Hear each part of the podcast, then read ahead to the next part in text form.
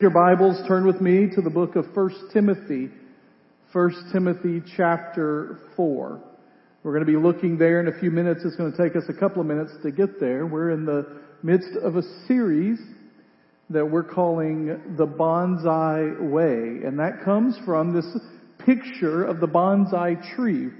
Um, the act of uh, making a large tree small on purpose in a picture you have in it. A lot of people talk about when they're doing um, bonsai tree gardening, tending, that what they're doing is they have a picture in their mind of what the tree is going to look like, and then they form it, they trim it, they plant it, they cultivate it in such a way that it will form that picture in their mind.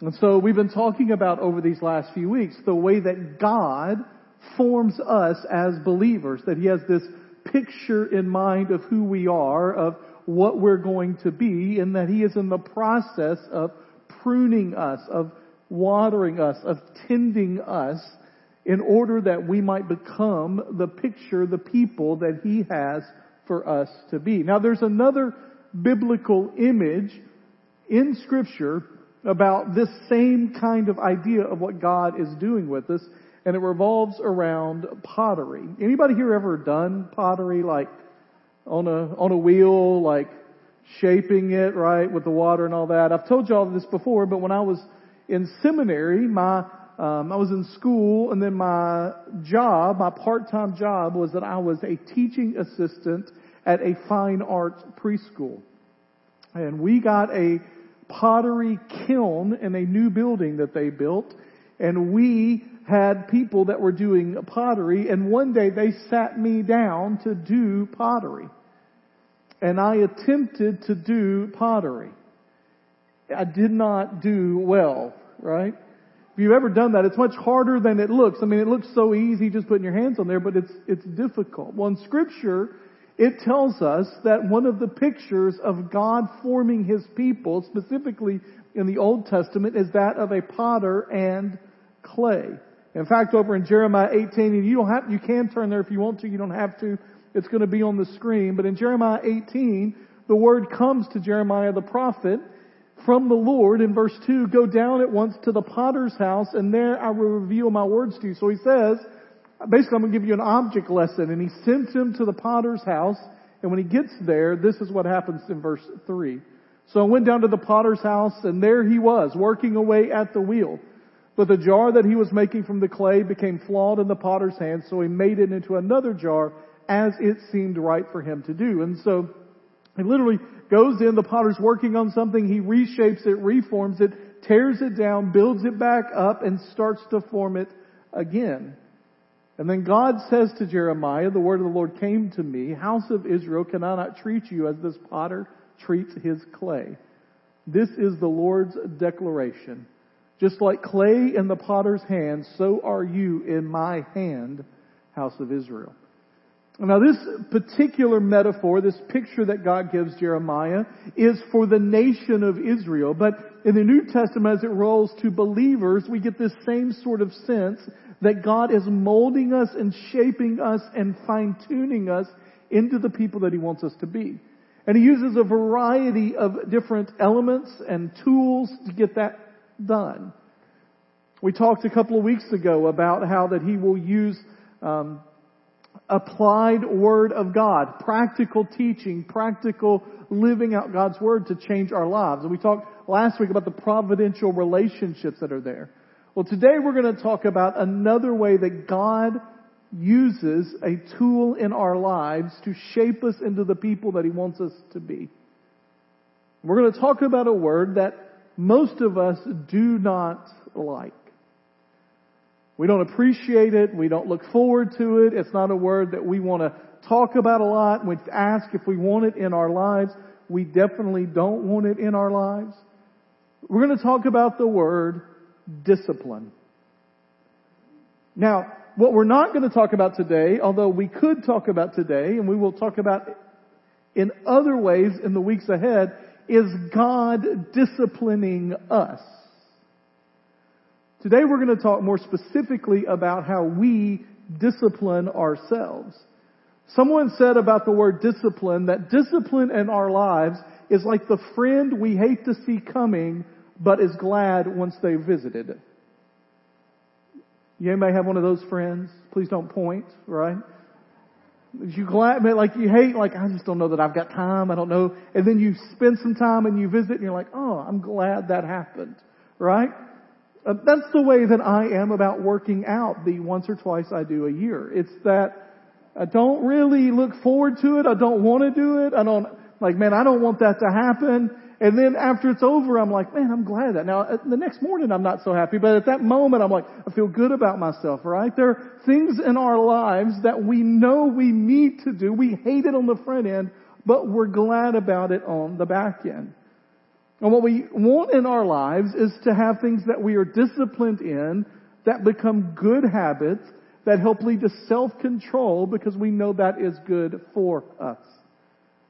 One of the things that I've discovered in my life, one of the things in reading about this topic, one of the things I've discovered is oftentimes how we feel about the discipline or our motive for the discipline is unrelated to the outcome. The question is not what we want to do, it's what we do. Attitude oftentimes is unrelated to the outcome. So for instance, if you decide that you're going on a diet and you stick to it, but you do it for all the wrong reasons, you still reap the benefits of what's there. Right? Are you with me? Are you here? I know it's Labor Day. Are you here? All right. And what our goal is oftentimes, what we really want is that we want that discipline in our life, those good habits, that self-control to become something we want to do. Our ought becomes want and our endure becomes enjoy. And what begins as discipline hopefully becomes a habit that turns into a lifestyle and in the end becomes life changing for us. And so whatever that is in life in general, and this is just a general understanding, whether that's exercise that you decide I'm going to be disciplined in. What you want is that discipline to turn into a habit and that habit to turn into a lifestyle so that you are living healthy. Whether that's coming home from work early, that you realize that there's an imbalance in your life, and so you decide, I'm going to start disciplining myself to come home early from work, and so you start coming home early from work, and you do that in order to build a habit that hopefully will become a lifestyle that will lead to better balance in your family and your life because of that. You're spending less and saving more. Is that something that you discipline yourself on and it's hard at times because you've not been doing that and you, you discipline yourself so that it becomes a habit and then as that habit becomes, it becomes a lifestyle and as a result, you're able to save and to do the things that you want to do because you're disciplined and your good habits. Things that are in our lives that we want to be better at we discipline ourselves. And here's the truth about that word discipline. Discipline applied facilitates progress and prosperity. Now, the reality is that discipline requires delayed gratification. That's a word that none of us enjoy. None of us think, man, I can't believe I get the opportunity to work hard at something and get nothing in return immediately. But delayed gratification means doing what we ought to do now so that we can do what we want to do later. So how does that all apply to how God forms us? Because today we're going to talk about the third element in the many tools. We're only going to talk about five tools over these, this series, but there are many tools that God uses to shape us. And the element that we're going to talk about today is training ourselves, disciplining ourselves spiritually. Traditionally in the history of the church, this has been called practicing the spiritual disciplines. And we're going to look today in scripture at a couple of ways that we can do that and the reasoning behind it and how then we can apply it to our lives. And here's what I want to let you know. There is going to be pushback within your mind and your soul and your schedule and all of this when I talk about some of this because naturally this is something that you know you should be doing that many of you are not doing. And it is that friend that you don't want to see coming. This is not one of those sermons that you may amen, but you're going to be an oh knowing in your soul. Alright? Because you know this is something, yes, I know that, but I just, I, I can't find the time, or, or I got out of the habit, or I'm, I'm not good at that aspect, or I, I, I really, when I think about it, that's not the most exciting way to spend my time. And yet, we know this is one of the ways God shapes us. We know that because Jesus shows us that. Jesus taught about and practiced spiritual disciplines. For instance, in Mark chapter 135, this is at the very beginning of his ministry. He had had an unbelievable day the day before. He had been healing people. He'd announced himself in the temple, uh, I mean at the synagogue, preaching about all that was going on. It was a day that healing of a, a demonic man had happened. People came to the house he was in to be healed. It was an exhausting day. It was one of those days when he laid his head on the pillow at night, he went to sleep immediately and he was just needing a great night's sleep. And it says on, in Mark 135, the very next morning, very early in the morning, while it was still dark, he got up, went out, and made his way to a deserted place, and there he was praying. Jesus made a habit of doing this, of going away, of pulling himself away. In Luke chapter 5 verse 16 it says this, He often withdrew to deserted places and prayed. Matthew chapter 14 verse 13 says this, when Jesus heard about it, people were trying to get to him, people were trying to crowd him, he withdrew from there by a boat to a more remote place to be alone.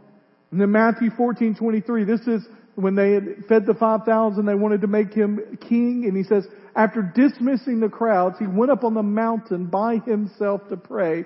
Well into the night, he was there alone. There's a pattern there that Jesus is taking time often in the early part of the day, but at times of the day, he withdraws himself, pulls himself away to spend time with the Father. Now here's what I want us to understand about these spiritual disciplines. One of the main reasons that God uses them in our lives to churn us into the people that He wants us to be is because God wants to commune with us, have fellowship with us, spend time with us in order to change us, in order for us to understand His love, understand His compassion, understand His purpose, understand His plan, to reveal our sin, to remove our sin patterns in our lives. And so what happens when we pull ourselves away in these spiritual disciplines, they are not things to check off a list. They are not things to say, I've done that today. They are not offering envelope things to be able to turn in at the end of the week to get a good grade on our Christian walk this week. They are time for us to pull away and to spend time alone with the Father because ultimately our relationship with God is exactly that. If it's going to be vital and real and meaningful, it is a relationship that requires time. Jesus also taught us about this, and particularly in prayer in Matthew chapter 6, right in the middle of the Sermon on the Mount. He says, whenever you pray, there's that assumption there that prayer is going to happen. You must not be like the hypocrites because they love to pray standing in the synagogues and on the street corners to be seen by people. Truly, I tell you, they have their reward. But when you pray, go into your private room, shut your door, and pray to your Father who is in secret. Now, let me just tell you that this was interesting in their day because the concept of private rooms wasn't really there much. The size of their homes would have been the size of most of your living rooms. They had a very small area and they might have a doorway between a couple of places, but it would just been a huge leather thing hung there and to have privacy in their home. He's basically saying, go out of your way to find a place to be alone and to pray and commune with the Father. Not only did Jesus model it and teach it, so did Paul. That's our focus passage for the day. It's 1 Timothy chapter 4 verses 6 through 10. Hopefully you've got your Bibles open there. If not, it'll be on the screen. You can find it on your phone, on your app. 1 Timothy chapter 4, starting verse 6 through 10. If you point these things out to the brothers and sisters, we'll talk about that more in a minute, you will be a good servant of Christ Jesus, nourished by the words of the faith and the good teaching that you have followed but have nothing to do with the pointless and silly myths. Rather, train yourself in godliness. For the training of the body has limited benefit, but godliness is beneficial in every way, since it holds promise for the present life and also for the life to come. This saying is trustworthy and deserves full acceptance. For this reason we labor and strive, because we have put our hope in the living God, who is the Savior of all people, especially of those who believe. I just want to walk through this passage for just a moment to show us the benefit or the why behind the spiritual disciplines, and then we're going to talk for a moment about some ways to put it into practice. First thing that happens in verse 6 is it says, if you point these things out. Now, obviously we are jumping into the middle of a chapter, into the middle of a book, and this book is Paul writing to Timothy. He had sent Timothy, if you remember, Timothy was a young man who Paul had uh, seen his faith and was impressed with it and would often send Timothy with letters or to troubleshoot or to do things. And he sends him to Ephesus, this influential church, the same Ephesus from the book of Ephesians, because there are some people there teaching things that are not biblically gospel sound. There were some corrupt leaders that were trying to lead people astray. For instance, there was a group of people there teaching that if you ate meat, God was upset with you. And Paul, praise be to God, rightfully says, eat meat. Can I get an amen there? Sorry, vegetarians. I like my meat, alright? There were also people there that saying that marriage was not what God intended. And they were arguing these things and they had infiltrated and they had started to get into the leadership of the church and they were teaching all of these things. And basically Paul gets Timothy and says, you go. These leaders were beginning to argue over small points of theology and causing major divisions within the church over points of theology that were not had not risen to the place of something that you ought to split a congregation, a church, a work over. There were angry theological disputes. There were wealthy women in that congregation who saw church as a fashion show and would wear their absolute best when they came to worship and flaunted in front of other people. And it was causing people to feel bad about themselves and what they had that they couldn't afford. And so Paul will tell Timothy, tell them not to wear their best. Don't put on the best stuff they've got. Just dress modestly, dress normally, dress like any other day because we're not trying to impress people when we come to church. There were people that were arguing for places in power and leadership that were part of this false group that did not deserve it. And Paul, in the midst of all of this, at the end of his description about this, right before he tells Timothy to stand firm on this stuff, says that the enemy, the devil, the evil one has caused this to happen and he is causing a rift within the church. And he gets to verse 6 and he says, so you need to point these things out. And so he's telling him his goal, his mission, his purpose. In fact, the Greek word here for point these things out literally means to put it out there or to stretch out. It was a, a, a picture that they would have of someone putting their neck on the line.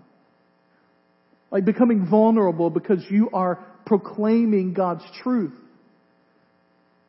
Now here's why that's important. Paul is asking a big ask of Timothy, who at times seems timid and worried. And we don't know a lot about Timothy, and maybe that characterization isn't fair, but the way he's written about and talked about, there seems to be some timidity in his life. And Paul is saying, it is time for you to stand firm and to stick out your neck and to say these things to people.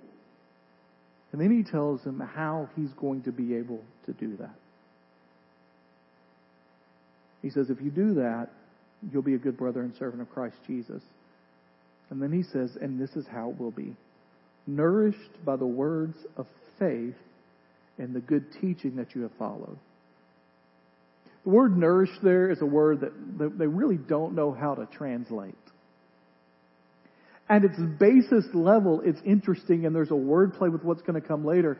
It literally means to be trained by, or to be fed by. So that's where the nourished idea comes.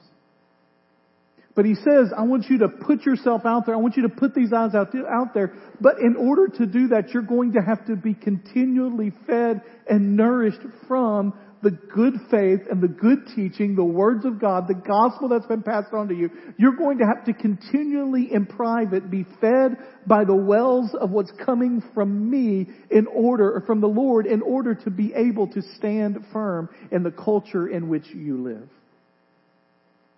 You have to continually be fed. One has called this the diet for godliness. The good faith. The faith is kind of the encapsulation of all the gospel, the truth of Jesus Christ, and then what you've been taught from good teaching, from your history, and from the church. That this is how we are to be nourished. And then he says, and have nothing to do with pointless and silly myths. By the way, verse 7, there's just a funny little thing in here.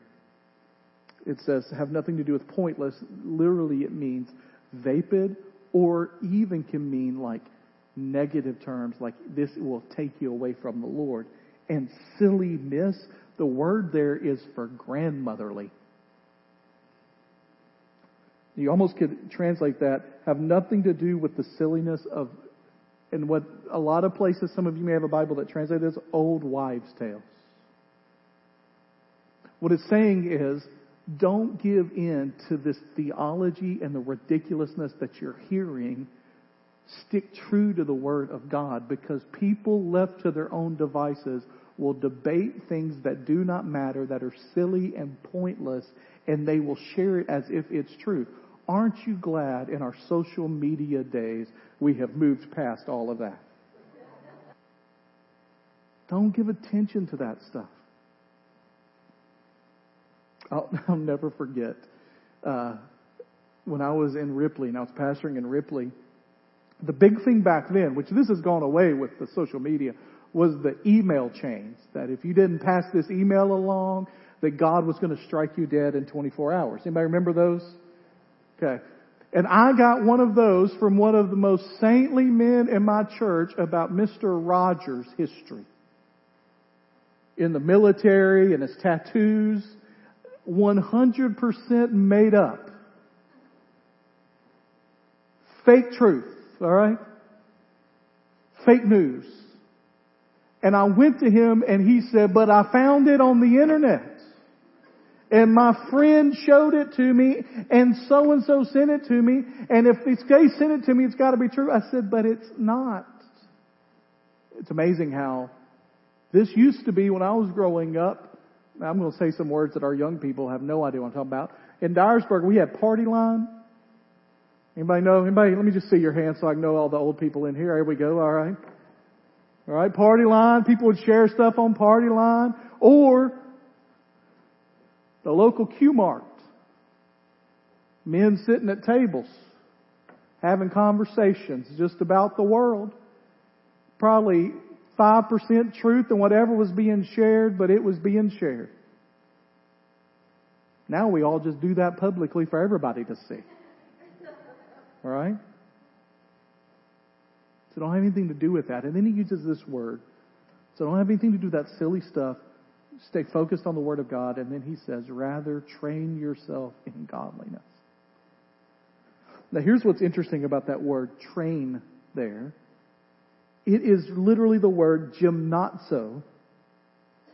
And a little bit later when it talks about training of the body, the word is gymnasia. That, does that sound familiar to anybody? Okay. So here's the thing. It is the word that means that, that we get our word gym or gymnasium from. And just for interest, does anybody know what that word meant in the original language? The word that it comes from, which is gymnos? Anybody want to guess? It means naked. How many of you had that at the top of your list? Now, why does it mean naked? Because that's how people played sports back then. That's how it happened. They didn't want anything encumbering them. No clothing. So like the, you hear about the first Olympics? All naked. Sorry for the visual image there. I didn't mean that. But the idea behind this word is just as, now most people think by the way that Paul would have been in the city of Corinth during what was the second biggest games after the Olympic Games, the Isthmian Games in AD 51, and that in fact, anybody remember what Paul literally his other job was when he wasn't in ministry, when he was, or to support his ministry? What was he? He's a tent maker, and there are, um, now this is a respected New Testament scholar, Gordon Fee says, that there is a strong possibility, this isn't scripture, a strong possibility that Paul would have been a tent maker providing tents for people that came to watch the games and needed a place to stay during that time. And so when he's picturing athletic contest, he's thinking about the athletic contest. And he says that just as it would be ridiculous for people to think I can go compete in the Olympics without training at all, it would be ridiculous for you to think you can live your spiritual life for the glory of God and what He's called us to do without some sort of discipline and training your body. Now let me just say real quickly, there is a big difference between training and trying. Amen? So uh, we have some guys that are um, that are coming on Monday nights and playing basketball and it's a good group of guys, and they're they're having a good time, and it's uh, a lot of guys from our church, but there are guys from other churches coming and playing, and it's it's an awesome time. My boys both, well, Eli was here before he went back to school, and Luke still are playing here on Monday nights and having a great time. And a few weeks ago, I had a phone call meeting that needed to take place in my office um, in the middle of that time, and I thought, you know what? Before I do that, I'll go try to play some basketball. Now, had I trained at all for playing basketball? None. Like, none. Occasionally walking through the gym while somebody's playing, I will pick up the ball and shoot it once, right? And then I heard the words that nobody wants to hear who has not trained for this particular moment when I walked in the door and Shaw Dickerson, who's helping me, goes, great, we've got enough to go full court now. That is not what I wanted, right? And after about three trips down, I took a shot from the top of the key that normally I at least get close on, and it hit nothing. And it was short, and my legs did not work because I was trying to do something for which I had not trained. Paul says to Timothy, I need you to stand firm on what the scripture is. I need you to stick your neck out there and tell them what this is. But before you do that, make sure that you're continually tied to the nourishment that comes from the faith and the Word of God, and that you are training yourself for godliness. By the way, godliness is a word that is used a lot in 1st and 2nd Timothy and Titus and not a lot of other places in the Bible. But for Paul, godliness here is not some kind of in the sky thought experiment. Godliness is active obedience that springs from a reverent awe of God. And he's saying, train yourself to be doing the things that God has called us to do. So, what does that look like in our lives? There are some traditional spiritual disciplines that we ought to find a way to incorporate in our lives. Some more frequently than others, some every day or multiple times a day, some every once in a while, some at seasons of our lives. But if you are not doing some of these, then you are not training yourself for what God intends for you to do. You're not disciplining yourself. What are those things? It's personal Bible reading. And time alone with the Father in prayer and meditation over what you've read. That ought to be a regular part of every day of your life. Not, you don't have to read five chapters of the Bible. You can read a small section of the Bible. You can read areas of the Bible. If you want to, if this is something you haven't been doing, you're like, where do I start? Take one of the Gospels and just begin to read a little bit of the day, a story at a time, and think about what it teaches you about God and about Jesus, and then pray that God would show you more and more. Personal Bible reading, meditation, prayer. Other spiritual disciplines, ways to train ourselves, include fasting for seasons. Fasting from, in our day, entertainment and media and technology, but also fasting in the ways, the same ways that Jesus told his disciples to fast. Fasting from food. And not to lose weight and not for a diet, but in order to be more in tune with what God is doing. Confession. Confessing your sins to the Lord laying them out there for Him to hear because of what Christ has done for us on the cross, because He has become the mediator one, the one that is standing at the right hand of the Father, making intercession for us. We do not need to go to someone else, although Scripture advises that especially for accountability reasons that we confess our sins to one to another, but ultimately first we must go to the Lord directly and confess our sins some ancient practices that are more relevant today than maybe they've ever been. The discipline of silence, or of solitude, or of slowing our lives. John Ortberg tells the story that when he was um, asking one of his spiritual mentors what he needed to do to become more spiritual, he said, radically remove the hurry from your life. Celebration with the Lord. One of the things now that I've got two of my four driving, um, I have time in the car. I'll, a lot of times before I was driving people somewhere, and I still do that a lot, but sometimes I'm in the car by myself, and that is a time that I don't want to waste. And so I'm either listening to scripture or I'm listening to some kind of book that, that, that engages me, or I'm listening to music that I'm celebrating the Lord in the midst of it. Giving is a spiritual discipline. Setting aside a percentage of what you earn to give back to the Lord.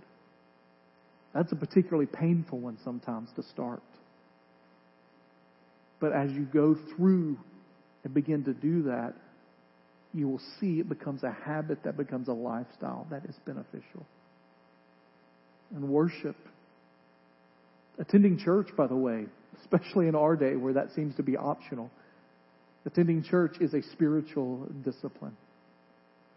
Again, the point is not to check off a list and have your check sheet at the beginning of the week. Now, for some of you, that's your personality, and if you don't have a checklist, you're not going to do it. So by all means, make a checklist. For some of us, that drives us nuts. And we'd rather just make sure that we're spending time with the Lord and we want to do it daily, but we're not, it's not something to accomplish. It's not something that makes you more loved by God. It's not something that will in itself make you a better Christian. What it does is it gives us opportunity to spend time with the Lord where He can nourish us and train us for the task that He has for us. So, where in your life can you incorporate personal Bible reading and prayer and meditation on what God has said in His Word? Where in your life can you incorporate fasting and confession and silence and solitude and slowing and celebration and giving and worship? Let me also just say this. Um, a few years ago, I uh, I got to a point in my life where I was like, man, I've, I've got to, I've got to get in better shape. I got to train better. I got to, got to lose some weight. I got to get some exercise in. I just got to be better about all of that. And so there was this guy online that did this thing called Pastor Fit, and he would do for pastors with busy lifestyles, he would tailor a plan. And so he had worked with a couple of the pastors I knew and they had great results. I was like, man, I'm going to do that. And so I sent him a message and he sent me a message and I paid him a little bit and told him all about it. And he sent me this whole detailed plan. And the first day workout was like 30 minutes of high intensity interval training and I could not walk the next day. Anybody ever been there? I mean, I literally, like when I got done, it wasn't that next day. When I got done, I tried to walk down some steps. I was like, whoa, I think I'm just going to slide down a little bit. Do you know what I did not do? Workout day two. Or day three. Or the rest of the program. So here's what I also say. It's just like that with your spiritual training. Don't listen to me and go, you know what, Law's right. Starting tomorrow, I've got to do personal Bible reading, meditation, prayer. I'm going to fast this week. I'm going to confess everything to the Lord. I'm going to spend six hours in silence and solitude. Now, maybe some of you parents want to do that and you're like, kids, uh, can I get an amen in the house of the Lord? Kids, I am practicing solitude this morning. For the next eight hours, I need you in your rooms, right? So don't think I gotta take all of this on, but pick one or two of these out. I would start with Bible reading and prayer. And don't think I gotta pray an hour, ten minutes with the Lord, five minutes with the Lord. And begin to train yourself for godliness. Now let me just finish by saying this. It's all important because of the goal that we have in mind. Don, um, this author who writes on spiritual disciplines, Don Whitney, says this. Discipline without direction is drudgery. So what's our direction? Well, it tells us here in 1 Timothy chapter 4. It says, For the training of the body has limited benefit. But godliness is beneficial in every way, since it's a promise for the life and also for the life to come. He says, listen, training your body, that's going to bring you some point and some, some benefit. Absolutely, there's benefit to that but it is limited and temporary because ultimately this is not the end for us. But training for godliness is something that benefits us now and forever. And then he reminds us in verse 9 and 10 this saying is trustworthy and deserves full acceptance. For this reason we labor and strive. Why are we disciplining ourselves? Why are we serving? Why are we doing what God wants us to do? Because we have our hope in a living God who is the Savior of all people, especially those who believe. He is working in our lives to transform us into the people that we want to be, even when we don't realize it's who we want to be. So here's my only point for the day. My only point for this message is this train yourself in godliness figure out ways to train. Let's pray together. Heavenly Father, we pray in this moment, in this place, that you would give us wisdom about how you want us to train ourselves for godliness. What that looks like in our lives. Lord, we lay down at the altar, Lord, our sinful nature wants us to do all kinds of other stuff, wants us to to chase other enticements, other enjoyments, entertainment. Lord, it's training us for nothing. Lord, some of us in this room are captivated by training our physical bodies. And while there's good in that, Lord, it has displaced some of what our desire to chase and train for godliness has done. So, Lord, there may be some things in our lives that need to be stripped away in order for us to spend time with you. And so, Lord, I pray that you would make those evident to us in this place. And that your will would be done here just as it is in heaven. In Jesus' name I pray. Amen.